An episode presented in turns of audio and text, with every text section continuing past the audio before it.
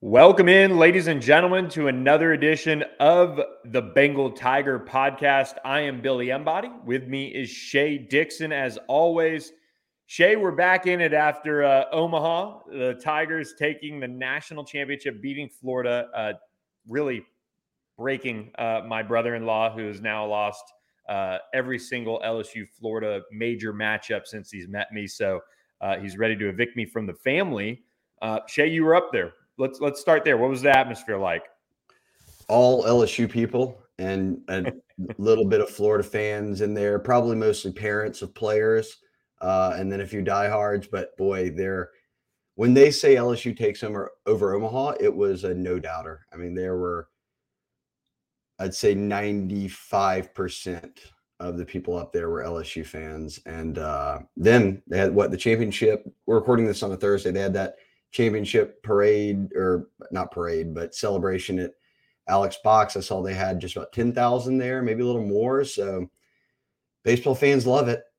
They absolutely love it. And shout out to a bunch of folks, Elvo, others that I met up there that are members of the site that came and said, What's up? And we talked a little recruiting. So uh, it was good to get out there and see some uh, some Bengal Tigers. I had my head on the swivel for a Founders Club hat, but I didn't spot one.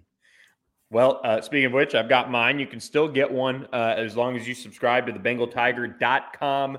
Check it out. Uh, I'll bump the instructions once again. We've seen a lot of people jump on board as recruiting is heated up. And Shea LSU, uh, as of right now, as we're recording this, uh, has had four commitments come on board in the month of June. They got a top 100 prospect for on three in uh, Nashville area cornerback Andre Evans. Uh, they got Joel Rogers out of the state of Louisiana, a four star safety. They also landed two Louisiana wide receivers in Kylan Billiot and Michael Turner. We're going to talk a little bit about some decisions that are coming up, but let's lead off with uh, the highest rated one for on three, Andre Evans. And this is a really one of those cool moments, I, I think, of the summer, just kind of as we recap some some commitments to kind of kick off the podcast here we kind of saw the moment that he really felt like LSU was the place for him. It was at camp as he wrapped up his multi day visit, and then uh, he committed right before he got back on campus for that official visit. Yeah, this was this was one that I think you look back on, and as you noted, it, it's fun. Each summer in June, you have those like Ashton Stamps a year ago. We'll talk about a couple more uh, here shortly, but guys who come to camp, earn the offer, really show out at camp, uh, and then you're able to push for their commitment.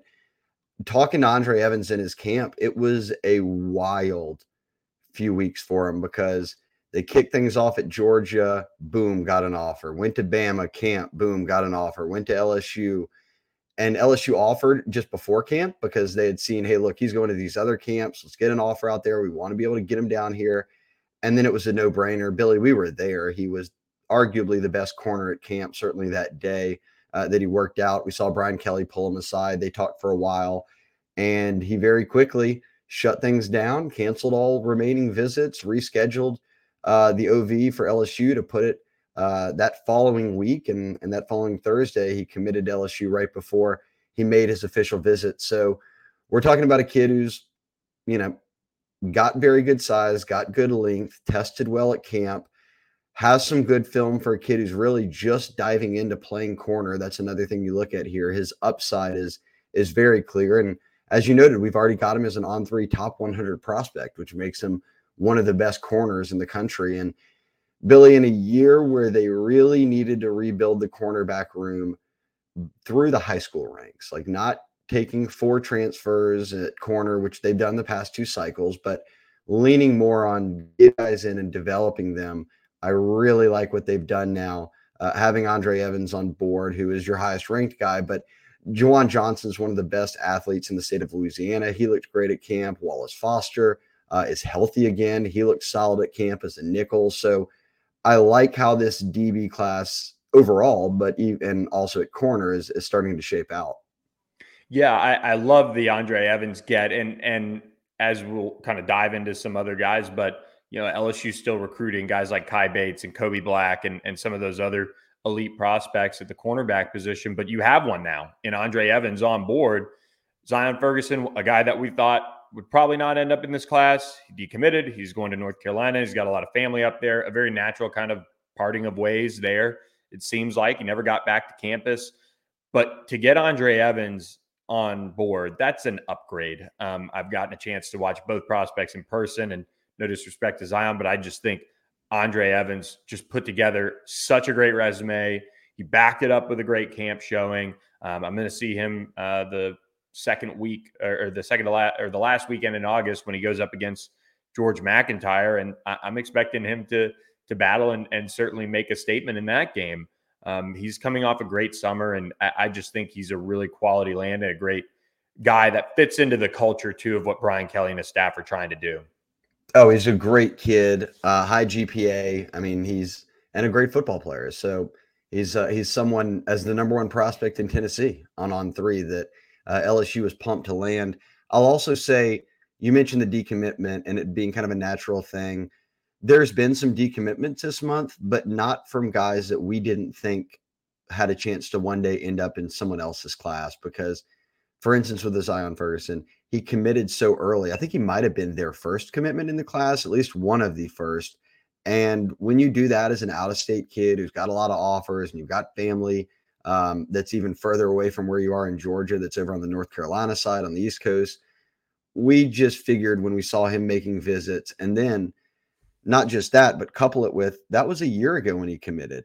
Since then, we've they've offered Andre, they've offered Kai Bates, they've gotten other corners to campus that have emerged that really weren't firm in the picture at that point. So I I don't consider that to be a big loss. Like that's not something that you should say, man, why are guys jumping out of LSU's class? It's more something that LSU kind of knew was going to happen and we're already planning for it with obviously pushing for guys like Andre Evans and Kai Bates. Yeah, and uh, look, it's good news for LSU to have Deshaun McBride and Joel Rogers on board because LSU did see Maurice Williams go elsewhere. I, think with Joel is the one that you know kind of kicked off June uh, on the run of commitments to get a guy from Louisiana who's a highly rated safety. I, I, we love him on our end of things, and LSU beat out A and M. He canceled his trip to Alabama this was a masterclass in how to recruit the state of Louisiana. If you're LSU, get them on board early. Don't even let them mess around um, with some of these, you know, other SEC programs that are trying to mine the state, especially.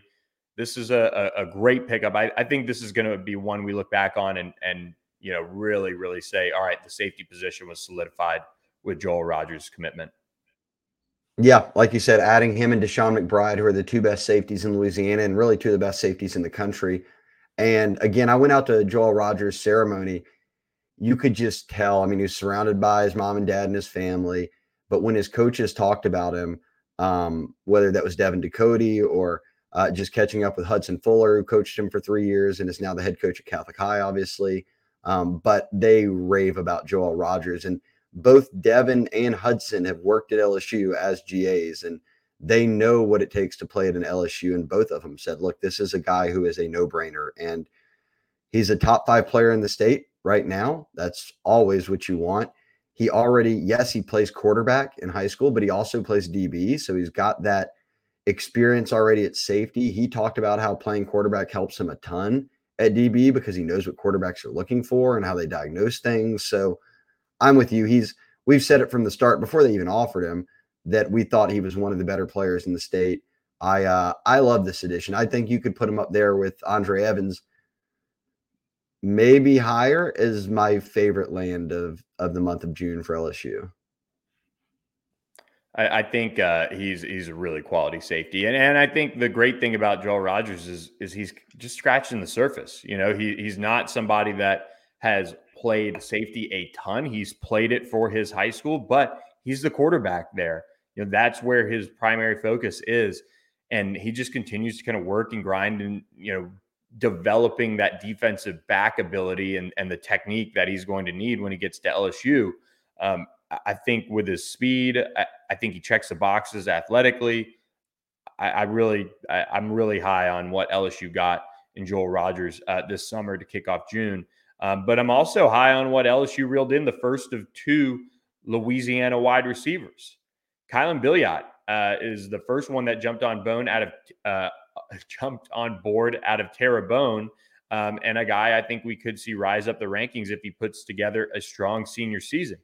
He put together strong back-to-back camp performances at LSU, uh, both both in the elite camp and in the seven on seven tournament, which led them to offering. And he jumped on board right away. Um, I, I, think with his size, that's something that LSU is getting in this class that just from the looks of it, they're not, they weren't going to really get um, before Kylan, Kylan Billiot jumped on board. But now they have a really true outside receiver who's got some athletic upside and uh, some developing to go with uh, that they can build around on the outside receiver position.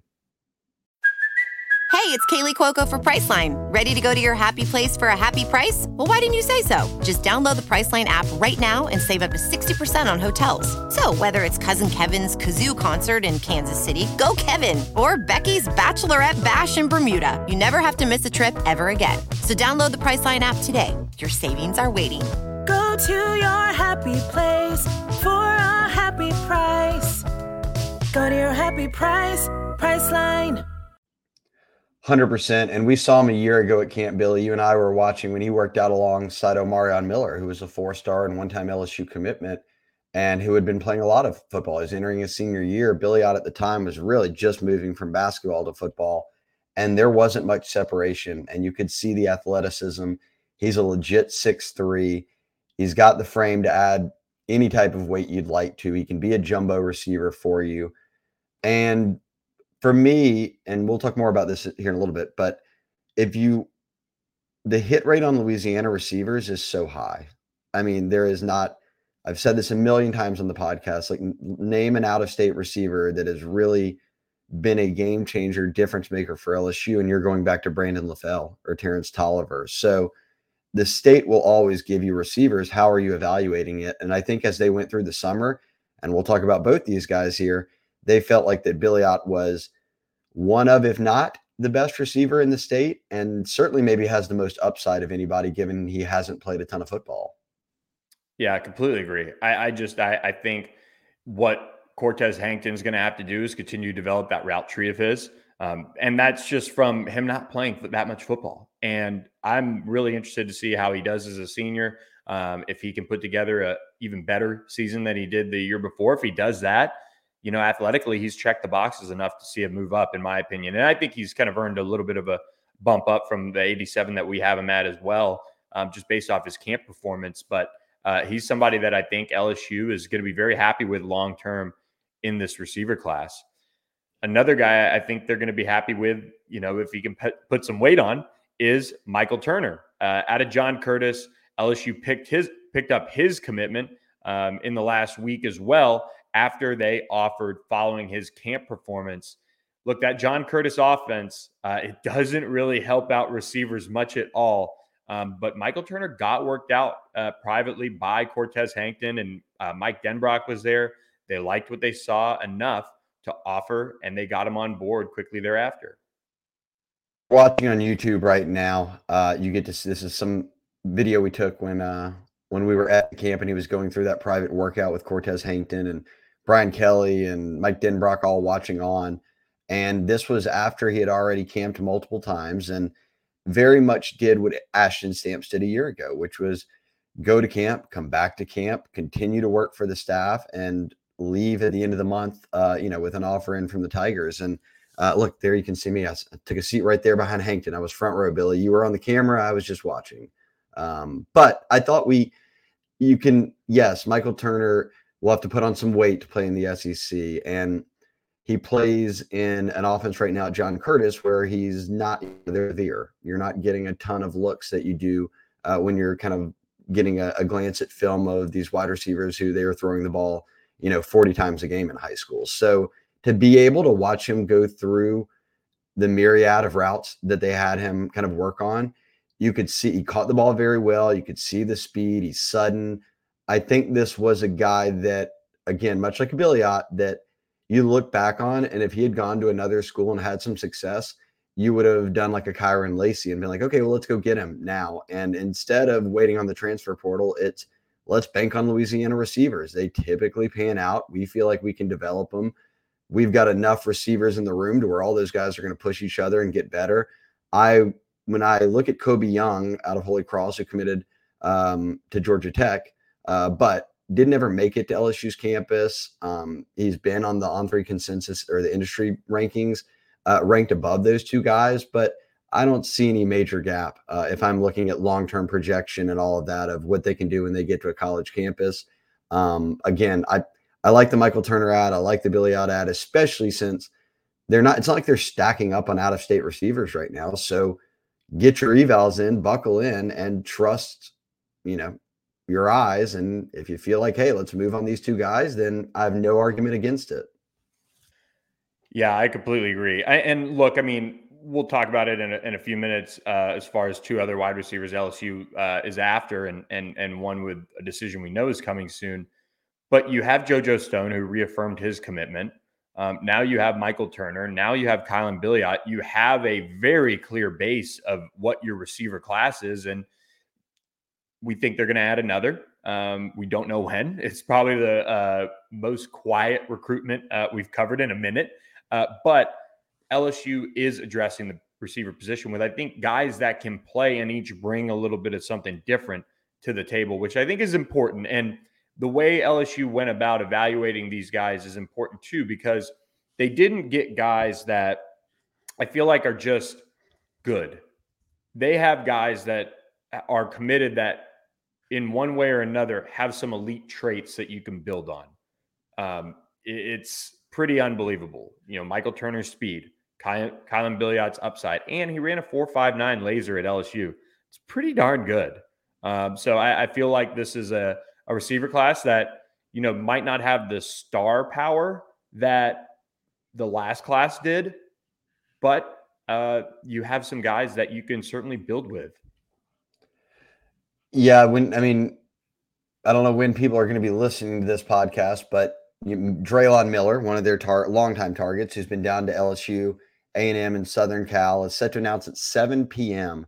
Uh, Central Time on Thursday evening. So, if you're listening before, our feeling is that he ends up at the Aggies. If you're listening to this after, if he's not ended up with the Aggies, then something changed in those final 24 hours, uh, whether it be on LSU or Southern Cal's end to, to, flip him. But I think you turn right around and look at another four star in Texas, uh, who, as you noted, they're trending from Jelani Watkins. And they got Jelani to campus, and Billy, he was on that weekend visitor list of the final group. So they got the final official visit for him. They also got the only official visit that he gave anybody in June. And not only did they roll out the red carpet in football, and he has no doubt a take for the staff. Cortez Hankton loves him. Um, but when you look at the track side as well, I think that's what's also really compelling. Beyond the reality that Watkins and his family are from just outside New Orleans, his brother played at Riverside uh, for a bit before they moved to Texas, and then his brother went to Klein Forest and signed with TCU, and now he's out at New Mexico, um, maybe New Mexico or New Mexico State, one of the two, uh, Amani Watkins. But now Jelani is still at Klein Forest coming through. He'll be a senior, and we feel good about LSU being able to get him to come back home to Louisiana, be part of the class. It would be wide receiver commitment number four, and you see him there listed at five nine. I was told that um, multiple uh, stops now. He's measured in just right at five ten. The speed is there for days. I mean, the kid ran a 10 3 3 in the 100 in the state finals in Texas, and then ran a 20.39 in the 200 in the state finals. Won the 200. Billy, I don't know what y'all are doing in Texas. It's absolutely ridiculous that you can run a 10.3 three and not get in first place in the 100 meter, but um, that 6A group was uh, was pretty wildly incredible uh, of guys who were sprinters in this class. But Watkins being one of the guys who also plays football he's the heir apparent to an Aaron Anderson. He's got the slot value, speedy receiver, can catch the football. And you don't, it's not like he has to come in and play immediately, but he can do things for you in the return game. He can do things for you, uh, like I said, in the slot. And they've got Aaron Anderson now. We'll get our first taste of him this year. And then I think that's what's coming if you get a guy like Jelani Watkins, who we both feel very good about ending up at LSU. Yeah, um, I I don't know what it was about the state championship. I almost want to say it was a little windy um, in Austin for for those, but I could be wrong because uh, some of those times are just stupid um, in, in every sense of the word. Um, and Jelani Watkins has that speed that you covet. Um, and if Jelani Watkins puts it all together and in college and becomes this dy- dynamic playmaker that he has the talent to be, I mean, he's going to be a high draft pick um, with just the way the NFL is and getting guys like him in space. And I'm intrigued to see him this fall. He's one of the prospects that I got to see in person because it's kind of interesting. His high school, there's just not much stuff out there on him. Not only is Jelani very quiet overall, and uh, the only time I think we've been able to catch up with him is if somebody caught him at a track meet, honestly. Um, but they're, they're, even the stats are kind of like incomplete coming out of his high school. So he's going to be a really key eval for us on our side of things. Um, so I, I want to get down to Houston and obviously see him um, in person and, and, get to chat with him. And uh, we assume it's going to be LSU. We've heard from multiple sources that it is, you know, you feel really, really good about where things stand with LSU. So to get this type of speed in this class will be really, really impressive for LSU if they can uh, push Jelani Watkins across the finish line. And who knows, they'll they'll kick the tires on on some guys. I'm sure they're okay with taking five receivers in this class if it's the right group. Um, and we'll continue to monitor that um, as the fall goes along, and and um, you know maybe somebody pops up in July. Who knows? Uh, that's that's recruiting. It can kind of be fluid. It's like people asking for D line names. You know, there are guys out there that they're probably evaluating and starting to kind of keep warm for the fall, just in case they turn it up. And you know, we'll see what happens. Yeah, I think that getting those four on board would be huge. You signed a really good four man class last year. You'll obviously Malik Nabers will be gone after this year. You see where Brian Thomas and Kyren Lacy stand with the NFL draft, um, but they've got some good youth in there, and they've got guys still in the room. Ibieta, Chris Hilton. Um, I guess I could pull up the depth chart and look at others. I don't want to forget anybody, but talent is there. I think that now you look at how does this freshman class emerge and like who really becomes playmakers out of it and then you see kind of a, what value this next wave is bringing you. But if they get Jelani Watkins on board, that's huge for track and football. So that would be a nice two sport pickup, um, much in the same vein of a guy like Kary Vincent. Yeah, well said. Well, good comparison there. And, and LSU had him on campus actually a whole day earlier than the rest of the official visitors so that he could do all the track things and then kind of jump on board with the official visit timeline that kind of everybody else goes through. So um, LSU's doing everything they can to get Jelani Watkins on board. Um, Shea, our podcast sponsor, uh, Rogue Shop, is also doing some big things um, around the 4th of July. So people got to jump on board um, because I do want to plug uh, their uh, current uh, deal that they got going through July 6th with promo code BT20. So Bengal Tiger, but BT20 you can get 20% off all edibles on rogueshop.com. They have two new edibles the Delta 9 uh, live rosin 25 milligram gummies. Uh, they're all natural. And then the new strongest gummies you can get are now up, and they are 275 milligram Delta 8 gummies. Uh, Shea, um, I will say this uh, the pain cream coming in clutch for me lately. Um, I've been golfing a lot. I also hurt my wrist playing hockey. Uh, and it's coming in clutch to kind of calm that pain down to kick off the day as the kind of wrists open up a little bit. Um, they just bring the bring the goods. Richard and Shar uh, with Rogue Shop. Yeah, usually ten percent off uh, with our promo code. You get twenty now. So uh, if you've been thinking about it or need to place a reorder, uh, go ahead and jump on it. Save a little bit of money. I, w- I was waiting for this ad read because I actually, for the first time, did get the pain cream. This was post injury. Um, I was not playing hockey or playing golf. I was doing nothing. I think I was just sitting, um, living a very sedentary lifestyle in my chair. And I just turned to look at something and tweaked my back. Um, I'm sure some listeners can uh, have been there before. Loaded up on extra strength Tylenol, did nothing. Uh, went and got some spray and all that to spray it on there, just trying to numb it down. Uh, but the cream came in. I tried it, and I will back you up, Billy. It actually works. Yeah, this is the time to jump on board with with Rogue Shop. You can get your gummies 20% off all edibles. That's promo code BT20. And then you can also just use our Bengal Tiger promo code. That that's just Bengal Tiger for 10% off your order. So maybe you want to do two separate orders and, and take advantage of the gummy uh, and edible discount, however you want to do it. Check it out. Richard and Char, they'll help you all the way through it with the live chat as well. So we love rogueshop.com. Check it out. Um, might be, uh, you know, having some of the gummies over the fourth and, and just kind of relaxing as recruiting has wound down in a sense for the month of June with the dead period now here. Uh, but Shea, uh, even with the dead period, there are some decisions happening. We talked about Drelon Miller Thursday night, but Friday, and we have kind of no idea when, but Ethan Callaway, the four star offensive lineman from North Carolina, is set to make his decision. Um, this is one that, once again, LSU feels really good about. And after a week that, you know, saw Weston Davis commit to Texas A&M, Blake Ivy uh, trending to uh, Texas A&M as well, LSU can go out into the state of North Carolina and land a top 100 overall prospect on on three, the state's number one prospect out of North Carolina. I would love to see uh, Ethan Callaway jump on board here on Friday if I'm Brad Davis. Oh, there's no doubt. As you, I mean, look, uh, if you're again watching on YouTube, Billy does a good job of putting up the profiles uh, right on cue, so we can get a feel for who they are. LSU big time lead on the on three RPM. Uh, Billy, your pick's already in. Um, by the time people are listening to this, my pick will be in. So we're both riding LSU here. This is a guy. Okay, I'm, I'm about to drop some tidbits here. I'm actually about to drop these on the board as well. Um, but I'll let podcast listeners know kind of what you're getting when you're a member of the site. Talked to a source this morning.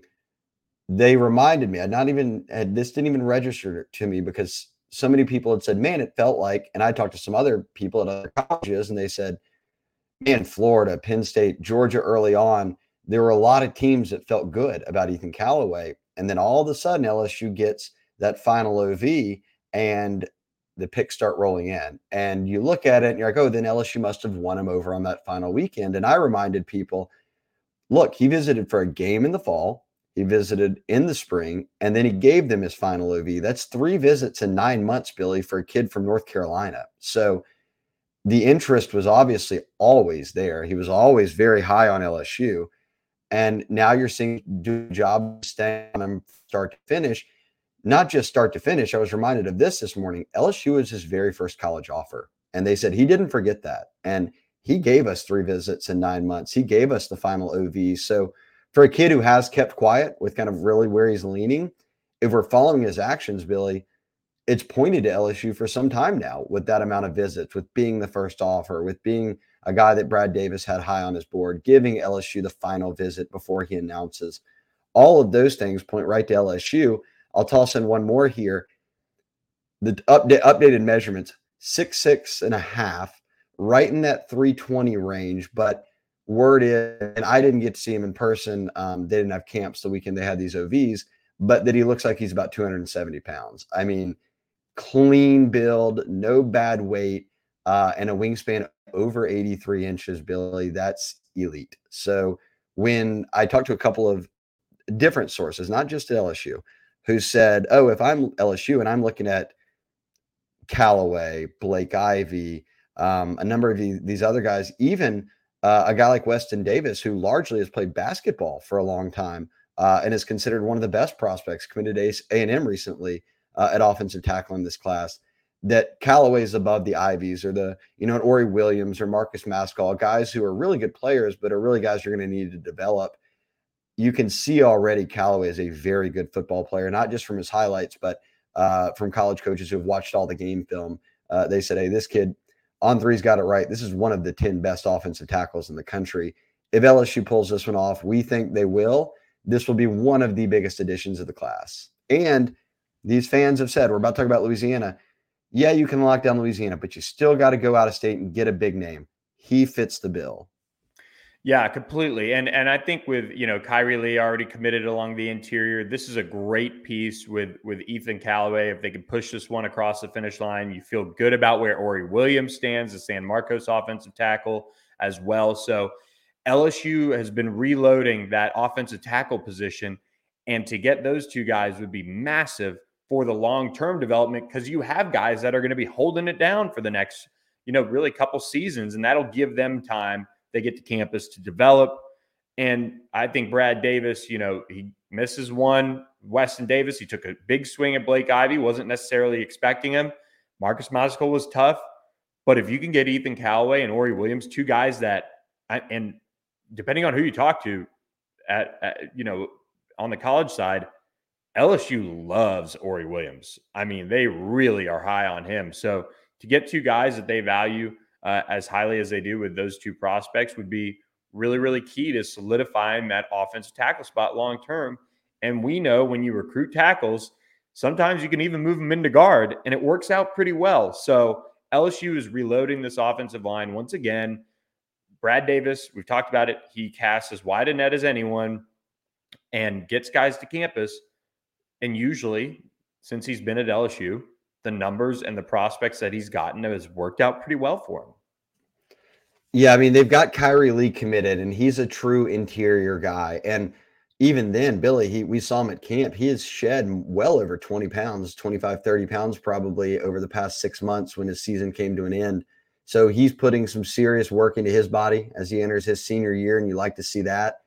But we're going to see this as a recurring theme here from Brian Kelly and Brad Davis. And because Brian Kelly did this at Notre Dame, and I think it's a big reason he had a lot of success identifying and then developing offensive linemen into NFL players, they're going to recruit a lot of offensive tackles. And as you just said, some of those guys will kick inside. It's a lot easier for you to go get a Connor Gilbreth who is a jumbo tight end and make him an offensive tackle, or go get a bunch of offensive tackles and slide some of them inside and put a little weight on them because you can bolt guys up. You can put a little weight on them, but you can't give guys athleticism. And it's a lot harder for guys like a Kyrie Lee to lose 20, 30 pounds. Like we've seen a lot of guys come through LSU's program who are heavier offensive linemen that never shed the weight. And it's just a tough thing to do talking to college coaches and just looking at raw data. You see what Brian Kelly did at Notre Dame. He takes 260, 270, 280 pound O linemen, bulks them up, moves some of them inside, plays the others at tackle, and then you've got really athletic guys at every position, which is key. I mean, we're looking at the SEC. These defensive linemen, Billy, they're not getting any less athletic. Those guys are getting more athletic as time goes on. So to be able to block them, you need guys who can move. And I like what LSU's approach is uh, with offensive line. It's offensive tackle heavy, athleticism. We'll bring them in if they've got the frame and upside. We can bulk them up and and we can add strength. No problem. We believe in our strength and conditioning squad there. We just want the athleticism as a priority. Yeah, and speaking of priorities and approach, uh, LSU sits in the 2024 uh, recruiting class rankings, 11th right now on On3's industry ranking. It's important to note that On3 does it a little diff- differently. Um, we have it where you get rewarded in a sense for quality all throughout the process. So even if you don't necessarily have as many commitments, you're still your class is being assessed by the quality of it. So um, we expect LSU's to continue to kind of rise up. I think On3 actually has LSU as a top 10 class. Um, it was number 10 last time I checked. They sit at the end of June, or at least uh, on the day that we're recording this, with 17 commitments on board. Uh, 76% are from the state of Louisiana. Um, as you're seeing here, some of the names. But Shea, we've talked about how LSU has wanted to lock down the state of Louisiana, especially after last year's class, which was a little weird or whatever with the kind of the coaching change and some of the guys you knew you weren't going to get or whatever. This class, they're doing a really good job in the top 10. They're doing a good job getting some guys that have some upside out of, Louisiana, which we always like to see. And now your top two guys on the On3 industry ranking are Louisiana prospects. Uh, Andre Evans is the top prospect on On3. What do you think of the approach so far? And I, I think we're both. I know we're both in the let's not panic phase because it is June and about to be July, and there is a long way to go, and there are certain recruitments that seem like they're going to stretch out. But I mean, do you think June was a success? Do you do you see this class sitting in a good spot right now, just overall? I think to unpack June would be a whole nother podcast just because you got so many good evals in on younger guys and you had so many guys on campus that are going to help for the future that that weighs in to me just as much as who you had on OVs, who you walked away with commits from, who you might be trending for or not. June, just because of camps, does so much more than just this current class. So when I look at the commit list, though, yes, they will. Would you like them to add more heavy hitters? Absolutely. And, and that time will come. I firmly believe we're only in June. But I like that they've put the emphasis on Louisiana. And in July, I'll have the piece that I've talked about. It's t- tons of research. But one thing that stands out about Louisiana is a Louisiana three star who signs with LSU is 1.5 times more likely to get drafted than an out of state three star who signs with LSU.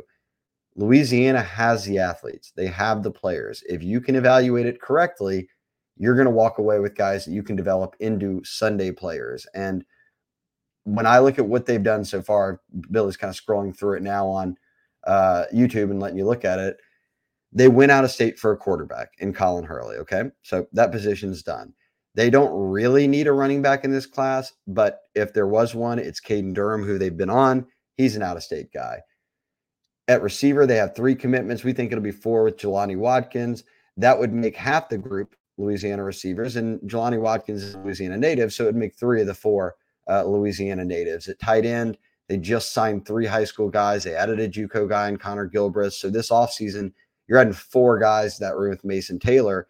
Do you need another beyond Trey'Dez Green? I don't know, but Trey'Dez Green is one of uh, the top five uh, tight ends in the country. He's coming out of Louisiana, just now actually transferring to play a senior year at Zachary. So that'll be fun to watch. We just talked about the O line a good bit. If and they'll continue to evaluate Louisiana offensive linemen. Perhaps someone pops up that they make a move on, but they've got the number one offensive lineman in Louisiana committed in Kyrie Lee. Now we've seen him go out of state.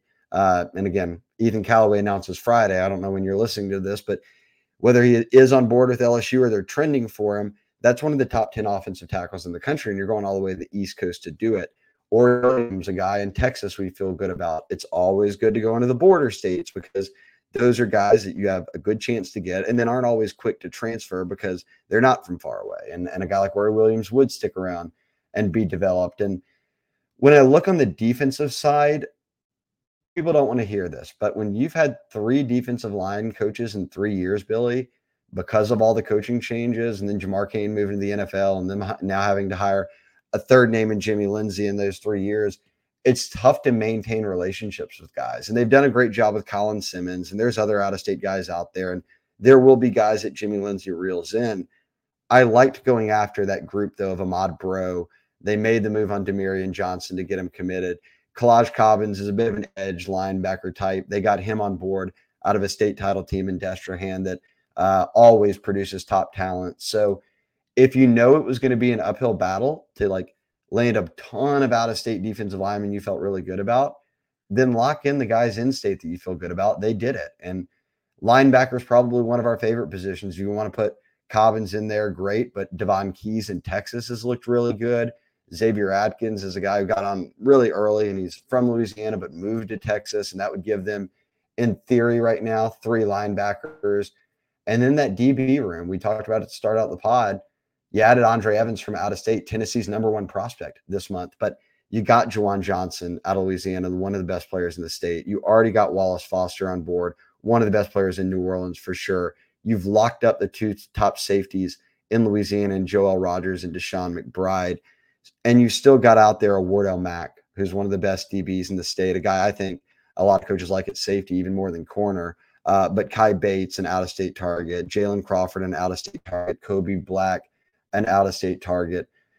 They're, they are still going to be recruiting all these other spots, but they've made it very clear that early on they wanted to prioritize Louisiana. And, and I guess here at the end, icing on the cake or whatever you want to call it, Louisiana also happens to be home to one of the top three kickers in the country, and Aaron Burrell. They got him committed. So you've touched on a lot of different needs, but also made sure not to let anybody in Louisiana leave. And that only leaves Billy right now a handful of guys that they have offered in Louisiana that are not committed anywhere, and LSU is still in on. There is a chance they can clean sweep all these guys, which would have been a far cry from as you led off this conversation with a year ago, yes, there were coaching changes. Yes, Arch Manning was never coming to LSU. I don't think Eli Holstein was ever coming to LSU. So there's different factors here, but regardless, they missed out on more than half of the top 10 in Louisiana. That's the built-in recruiting advantage of LSU is Louisiana. If you're missing out on half the top 10, you're not taking advantage of it. So to see them turn around now and have a chance to maybe get all of the top 10 to go to LSU is a light years difference and shows me that they knew where to start with prioritizing what has to happen in recruiting. And it's best players here leave, get all the best players to stay, then go nab those out of state prospects that really put you into a top five class.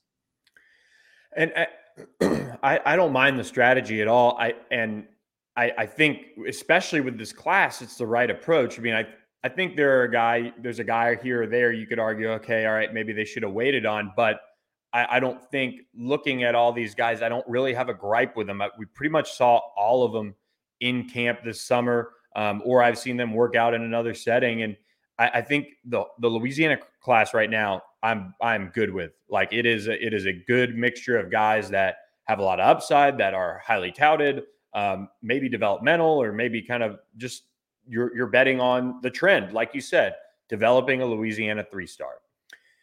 And the three probably hardest gets, I don't think anyone will argue this. The three hardest gets in this class were always going to be Dominic McKinley, Wardell Mack, and Tylen Singleton, all for very different reasons. You have Wardell Mack, who sits in a five star type range for on three right now.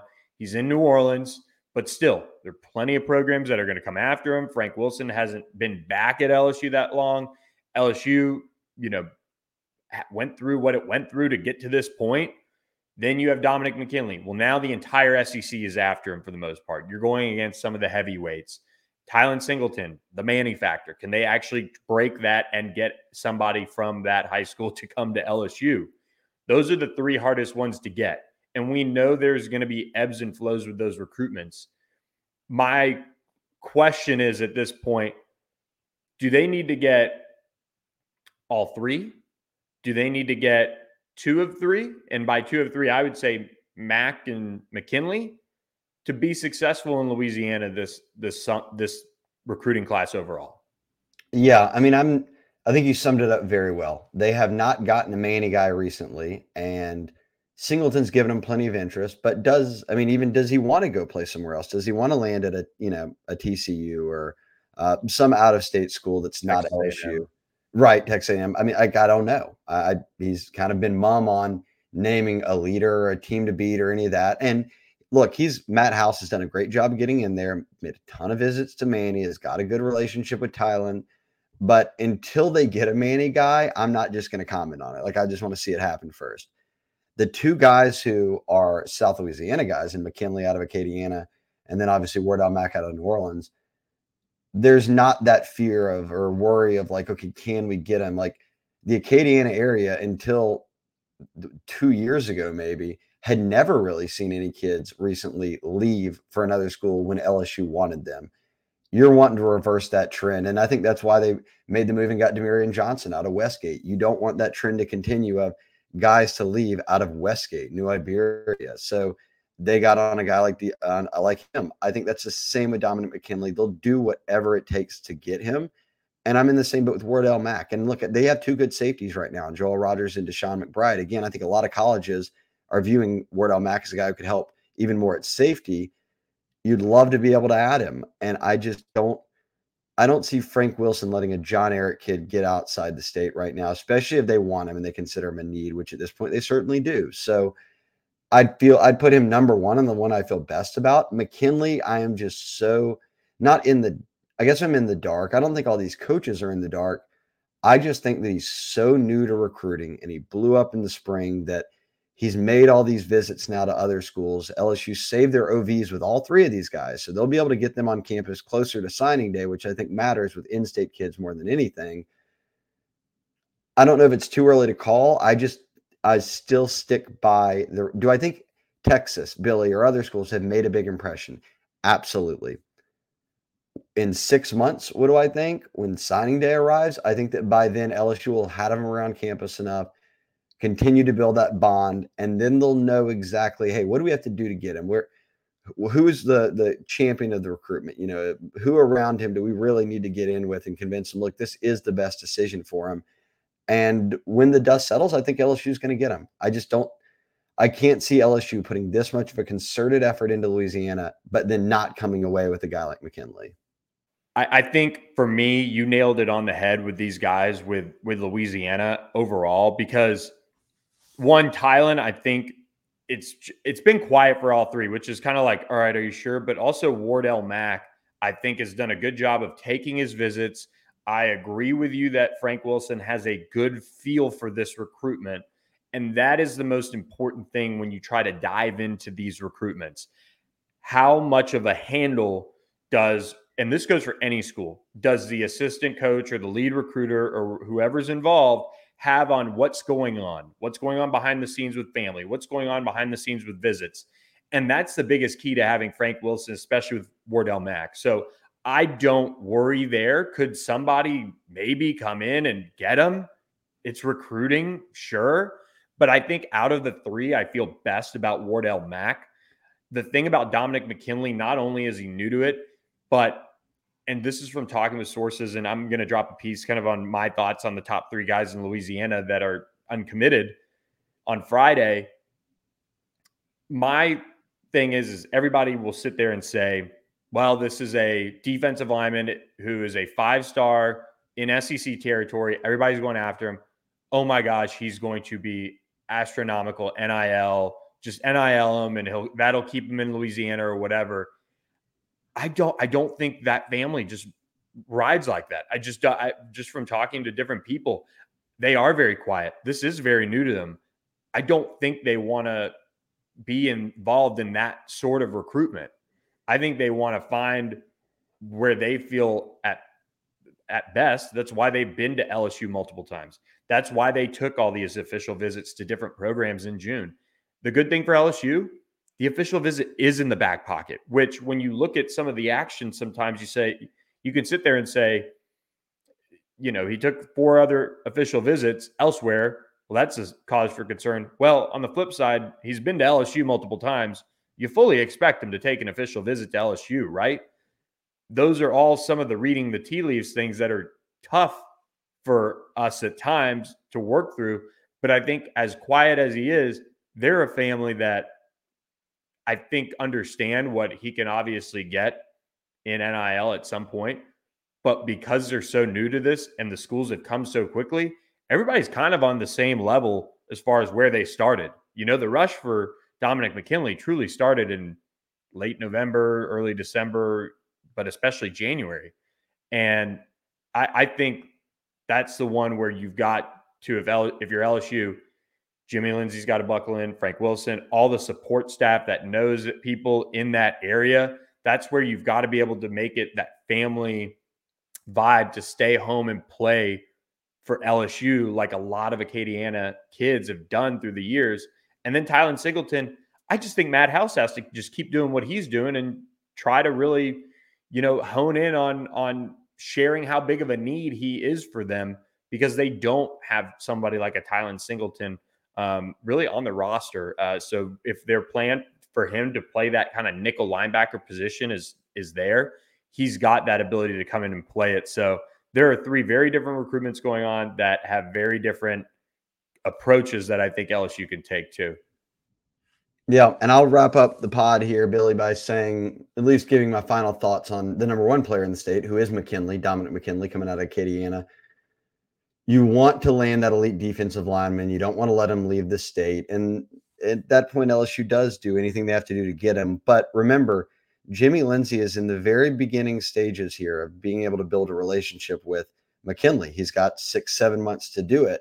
When we talk to people at South Carolina, who worked closely with the program, who knew Jimmy Lindsey very well, who followed recruiting.